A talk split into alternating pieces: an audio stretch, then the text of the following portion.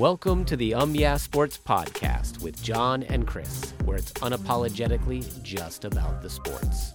We're glad you joined us. Let's jump right in.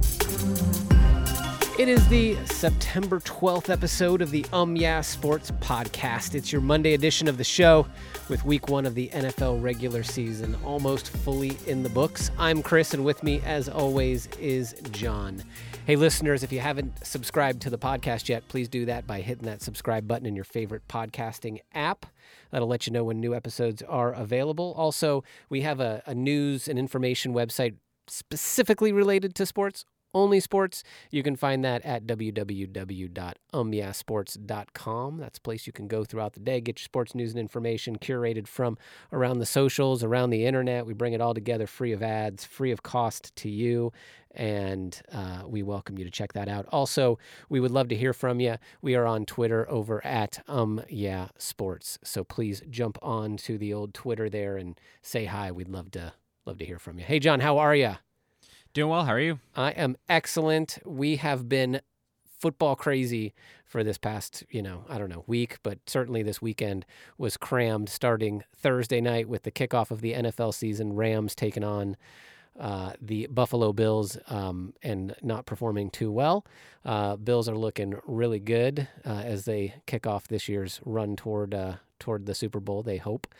Uh, and then just amazing college football all weekend, NFL football action yesterday, ending the night with uh, my Tampa Bay Buccaneers beating the Dallas Cowboys. Uh, one thing I know that uh, you want to talk about as we jump in is uh, is related to that game. Before we jump in and just kind of talk some Week One football, Dak Prescott uh, injured his hand in that game. Looks like he's going to be out for four to six weeks. Yeah. right? Yeah. So that's a big loss for the That's Cowboys. a huge loss for the Cowboys. That's enough of your season taken away. Uh, that you know it's going to be a struggle to recover from. I don't know who their who's their backup. Cooper Rush. Okay, okay, Um, Cooper so, Rush. Okay, I'm um, imagining there's a big fall off between Dak Prescott and Cooper Rush. It depends on who you ask. Okay, Um, I think in a lot of ways, the Dallas Cowboys already kind of ruined themselves before the season began because they got rid of Amari Cooper to the Dallas or to the uh, Browns, and now they and then they got rid of multiple other wide receivers that were kind of turning on and actually playing pretty decently for themselves, and then they replaced them with guys you've probably never even heard of, and Yeah. uh, and then they kept obviously CeeDee Lamb, and then the other wide receiver. Um, Gallup is injured, so he wasn't able to play. So basically, they were just kind of playing with the bottom of the barrel, other than CeeDee Lamb. Uh, and then Ezekiel Elliott obviously didn't play all that great. Had a couple of good rushes, and then Dak Prescott going down pretty much seals your Yeah. fate Yeah. as far as your season's concerned because he was out the six weeks. That gives you nine games left in the season um, to turn things around. And it's not a lot. Usually at that time, teams are either really good or really bad, and Yeah. it's not really the time that you turn around a season all that frequently. So that's not good for them. Um, the other thing that came out of that game was the loss of of uh, Chris Godwin for the Bucks, which Yeah, is a you- hamstring injury. and did they give you a time frame on that one yet? They say multiple weeks, but it's not as Okay. severe as it could have been. So okay, well that's, that's good because he was getting some he was getting some targets there. Was looking. He was playing well until he en- Yeah. ended up injuring himself. Multiple guys, multiple defenders on the Ravens and the Eagles, both injured and are out for the season from MCL injuries and ACL injuries. So a lot of injuries went down last uh, yesterday, and also Najee Harris had an injury, but it seems like he'll be fine. But with Dak Prescott, that's one of those that he has been having a lot of trouble the last few seasons staying on the football field, whether it's the big leg injury uh, and now this hand injury that I mean, he got crammed uh, by Shaq Barrett, and his hand just kind of hit his hand and kind of just folded on itself. You could Yeah. tell he was in pain and ran ran off to the sideline right away. So that was uh, not a great situation for the Cowboys. But as far as Chris Godwin, I mean, Julio Jones stepped up last night and played really well and get a lot, got a lot of completions for Tom Brady. And Tom Brady, um, there's all that offseason stuff Yep. and everything like that. It seems like he hasn't He lost his pretty- step at all. No, looked pretty darn good. Not Deep great from a good and everything. not great from a fantasy points perspective, but pretty good from a manage your team and win a game perspective. Yeah, well, I mean, Tom Brady's not the running quarterback, so you're Yeah. not going to get, you know, the amount of points you're going to get from Patrick Mahomes or something like that. Yeah. But, you know, It's okay. consistent points. That's right. All that Consistent matters. consistent production. All right. So uh, week one. Week one's in the books. What do we think? What are your What are your impressions? Uh, and and we can we can range across college and in the NFL if you want, but probably kind of stick in one lane or the other at a time. Yeah, um, I think in a lot of ways with the NFL, we got to see um, Davante Adams play first time with the Raiders, uh, and they will be using him a ton. Uh, he was able to really be one of the most productive members of that Raiders team. And if they were playing someone other than the Chargers, they probably would have ended up winning the game. That just the pass rush was too good with Khalil Mack, uh, getting to getting to um, Derek Carr consistently and, and getting a lot of sacks and pressures, causing multiple turnovers. But with with uh, Davante Adams, there's going to be a little bit of a chemistry thing that they're going to build on because Derek Carr had one play where he could have got him in the touchdown, underthrew him a little bit. So they're just kind of learning and feeling each other out. But multiple times he found himself wide open and Derek Carr just put a little air underneath it, and Davante Adams did the rest. So that's going to be a nice little chemistry brewing there for the rest of the season and hopefully into the playoffs. But that AFC, those that game is going to be a game that we'll probably end up seeing again at the end of the season. But overall, really well done on both sides. It was good to see the defense play on both sides, see what they look like after the Raiders spent a bunch of money and got a bunch of guys to come in. It seems like that's going to turn out just fine for him. And then if you look at the Chargers, Justin Herbert kind of picked up where he left off last season. Literally had a guy wrapped around his leg, and he somehow still delivered a perfect strike uh, for completion. Made a bunch of threading the needle type plays, uh, just uh, threw the ball over the field, and was making tons of completions, tons of compl- uh, touchdowns. And giving me plenty of fancy points to go along with it. So that was all very positive. Uh, and then, like I said, Khalil Mack made a lasting impression along with Joey Bosa. So they're going to have a good uh, a good season. It kind of feels like that game was probably the most positive out of the ones I was able to watch. Now on Wednesday we'll continue because there's some NFL, college and some NFL games. I wasn't able to watch all of them, but uh, one of the other games that we everyone's talking about is the Patriots and the Dolphins game, where Tyreek Hill came on for the first time and played. Yeah, and they love to give him the football. I mean, sure. Well, why would you not? Tyreek you know, it's going to be a perfect situation. I think we talked about it on Sneaky Good quite a bit, where I mentioned they can't force Tua into trying to throw it very far down the field all the time. They need to give him the short stuff, and that's exactly the scheme that they cooked up for him, and it worked out tremendously. Where they were able to give Tyreek Hill opportunities, not a whole lot of bad throws, not a whole lot inaccurate throws, got him involved early and often, and he just you know went to town on the on the cornerbacks, running past everybody and, and getting quite a few yards. And then also opened up Jalen Waddle for a huge touchdown pass where he got into the end zone, got some fancy points there. So both those guys got opportunities. Uh, and I mean, defensively as well for this Miami Dolphins team, they really went after Mac Jones, gave him a ton of issues, uh, really made it impossible for him to throw it anywhere, shut down all of his options, and got even a strip sack fumble. Um, so that was good to, for a touchdown. Got multiple interceptions, multiple tackles for losses if you're the Miami Dolphins. And I think they only let up like one touchdown. So they played extremely well. The thing that probably was the weak point for the Dolphins team was, you know, I think right now they're in a situation where Tyreek Hill and Tua are just going to build and build and build, and eventually they're going to be able to rip off those huge plays. But for now, really liking where we're seeing the Miami Dolphins at. I think they're going to have been thinking Tua might be a good backup pickup. I've been thinking the same thing because Tua, I think, is one of those players that is being neglected a little bit around the league because of what happened last season and his inability to stay on the field. But I think he was also being co- uh, coached wrong, and the players that he had around him weren't good enough to play around him. So now he's in a completely different situation. He doesn't have to launch down the field the whole time, and he's gonna have more opportunities to make the you know safe throws. As far as Matt Jones is concerned, this Patriots team, they did not look any better. Um, they looked just as bad as they have been pl- pl- or have been have been playing. The only good players were the running backs and Jakobi Meyers. Literally, that's their entire offense, and those are the only players that were able to do anything the entire time. Matt Jones had the privilege of getting hit multiple times by the pass rush of the Patriots, and really couldn't get anything going. His uh, cornerbacks on defense struggled with keeping up with Tyreek Hill and any of the other wide receivers. It was just a brutal experience for for uh, for Patriots fans. But I do think that the defensive line for the Patriots might be the strong suit of that team just because they're able to get to a little bit, get some sacks, make some plays. And not to say the cornerbacks were always burned, but they were for a vast majority of the game.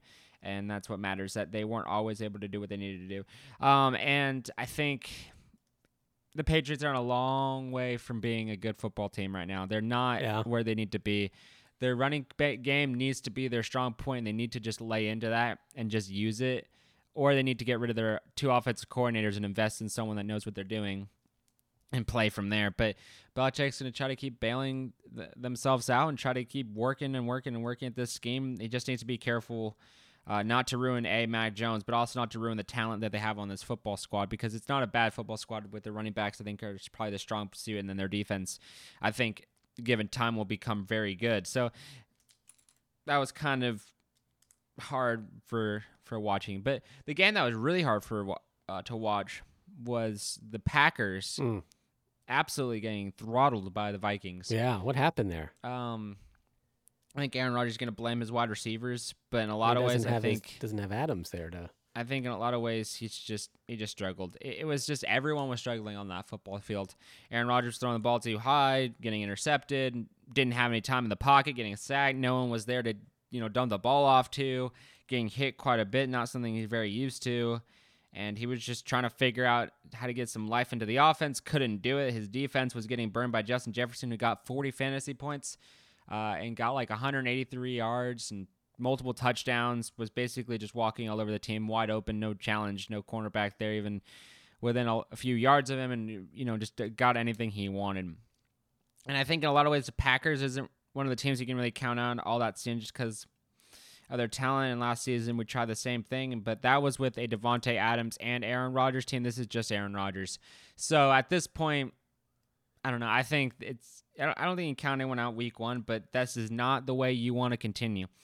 It's a good time to p- press the brakes, see what's going out, going wrong, and then work back, back through. The only good players were the veterans: Tonyan, AJ Dillon, Aaron Jones, and uh, Romeo Doubs got a few plays for himself as well. But I mean, the first play out of the gate for the Packers, the wide receiver, the rookie, was wide open all by himself. Could have got a touchdown, drops it, just lets it slip through his hands, and Aaron Rodgers was not happy about that. So, a lot to work on, a lot to grow on if you're if you're the Packers, and they're gonna have to do it. And then the other team I was able to watch was the Bears and the 49ers, and the Bears actually ended up beating the 49ers um, at home, which was one of the many upsets that were happening. Espe- I don't even know. Did you see that the Titans ended up losing to the Giants by one point. by the one point? yeah. Um, so that's they were all pretty hype about that. But I think in a lot of ways, if you're if you're the 49ers, I don't know what we expect from from uh, Trey Lance. He's literally playing basically his first game, and the water is literally dusting up off the field as they're running. And he's trying to make plays, and yes, nothing's going to be perfect, but the Bears were doing such an excellent job of you know closing the pockets around him and just making life extremely difficult on all the 49er players and we're acting like he didn't play well enough. And I think in a lot of ways he did play re- reasonably well for what the conditions were and where he's at as a football player. Now he didn't score any touchdowns. Yes, he threw a couple interceptions, but still he was finding the open guy, making plays, throwing the ball, doing the quick stuff, trying to get the ball out of his hands. But it's going to be slippery and it's going to be hard for players to make plays. That's just how it works. Um, and I think a lot of ways we're just kind of jumping on Trey Lance too early. I think he needs more time to kind of grow and learn and learn the offense, and he needs to play in a climate that's more natural than dumping down rain Yeah. the entire time. And then if you're Justin Fields, you know, beating the 49ers is huge. Getting getting that victory, playing playing to the point where you ended up getting that victory, but Yeah. in a lot of ways that was just bad defense and just letting huge plays open up and letting them just run all over you if you're if you're the 49ers. And I think that's a good starting point for this Bears team. Get a victory out of the gate. That's exactly what you needed to do. So I think that was also a really big positive. But there's some other games I wanted to see, didn't haven't been able to. But I have the college game that I watched personally, and I have a couple more I want to watch. We'll talk about them on Wednesday. Was the uh, was the the t- Alabama Texans game, Yeah. which came down to the very last second. But I mean that game was ridiculous. If you're Alabama, they they just let it slip by them. They had Yep. tons of penalties. Then they had like hundred yards worth of penalties, which is like the most in Al- Nick Saban history Hmm. uh, era. Uh, so really did not play well. We're struggling the entire time. Couldn't sustain a drive. Texas was just walking all over them, getting getting touchdowns, making the big play. You wonder how much uh, Sarkisian's uh, knowledge of the Alabama offense uh, Probably helped quite a bit. helped them.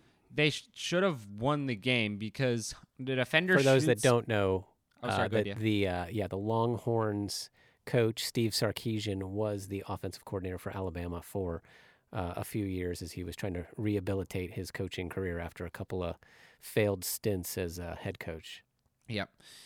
And I think in a lot of ways they could have won it if they just played one more play where the Texas pl- uh, Texas player shoots the gap really well. He comes straight in at Bryce Young. But the issue was Bryce Young just just ducks down. The defender goes right over his back, slides out of the way. They he Yeah. skimpers for a 15 yard play, which ended up setting up the game winning field goal. So that was kind of a brutal way to win or lose um, if you're if you're Texas. But offensively, the Texas uh, Texas team lost two quarterbacks in the course of the game. One's out. They're starting quarterbacks out, I think, for like multiple, multiple weeks. So that sucks for them. And, and he was playing really well and making really good plays. I mean, even the defense the entire time from the very beginning of the game looked bad for if you're Alabama, getting knotted up at 10 apiece right before halftime. And then you really couldn't get anything going to the end of the game. So that was a very interesting game. But I think it puts a, Texas on a lot of people's radars as a fact of a team that could eventually get an upset of a top 25 team wouldn't be unheard of. I mean, Marshall just upset Notre Dame. Uh, and then Appalachian State just upset a team. I can't remember who they upset, but they got them. And then Kentucky beats Florida, which Florida was the t- top team, the 12 team. They were 20, so they'll move up. So, a lot of ways, there's college football is full of upsets, and I think now Texas is going to be like the Gamecocks, which is a team that could eventually, if you're not careful and sleep on them too much, could end up biting you. Yeah. Okay. Uh, we've got a we've got a, a football game coming up tonight. Don't know if you know about that. Monday Night. Football It's uh, a kicks of off the another revenge game. regular season today. And Russell Wilson will be making the short flight from Denver to Seattle to return uh, to return to his old home to play against his old team. How about that? Is he going to get booed?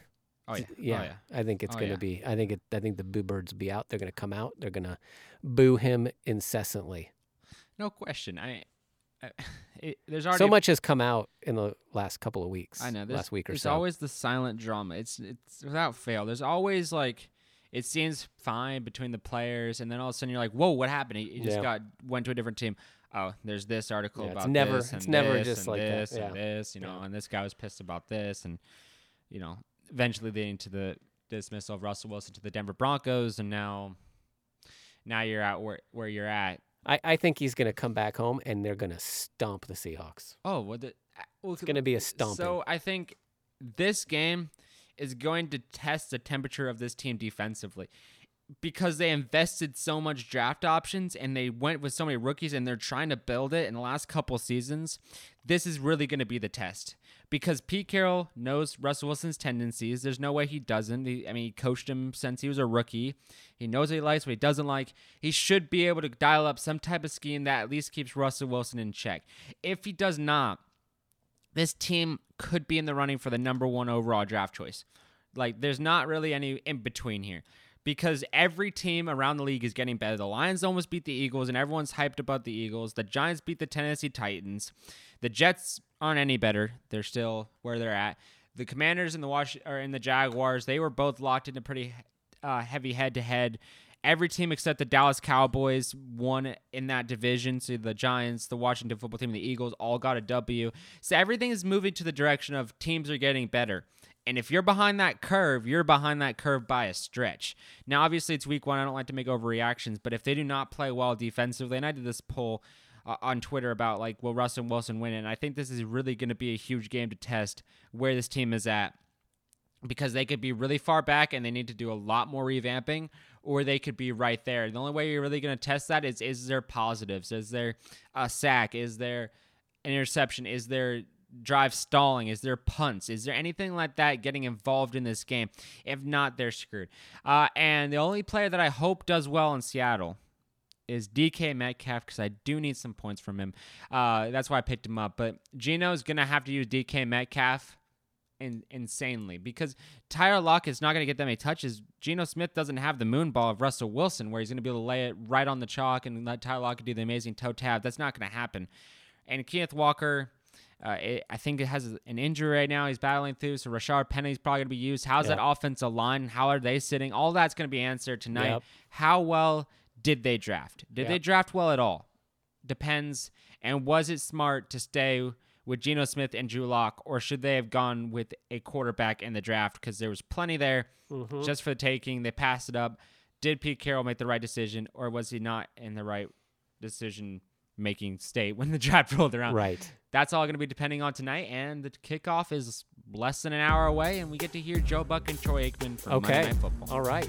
Very good. Well, I think that's a good stopping point. I agree. Let's go watch some Monday Night Football, shall we? Sounds awesome. All right, listeners, thank you for listening. We appreciate you. Like I said, if you haven't subscribed, please do subscribe.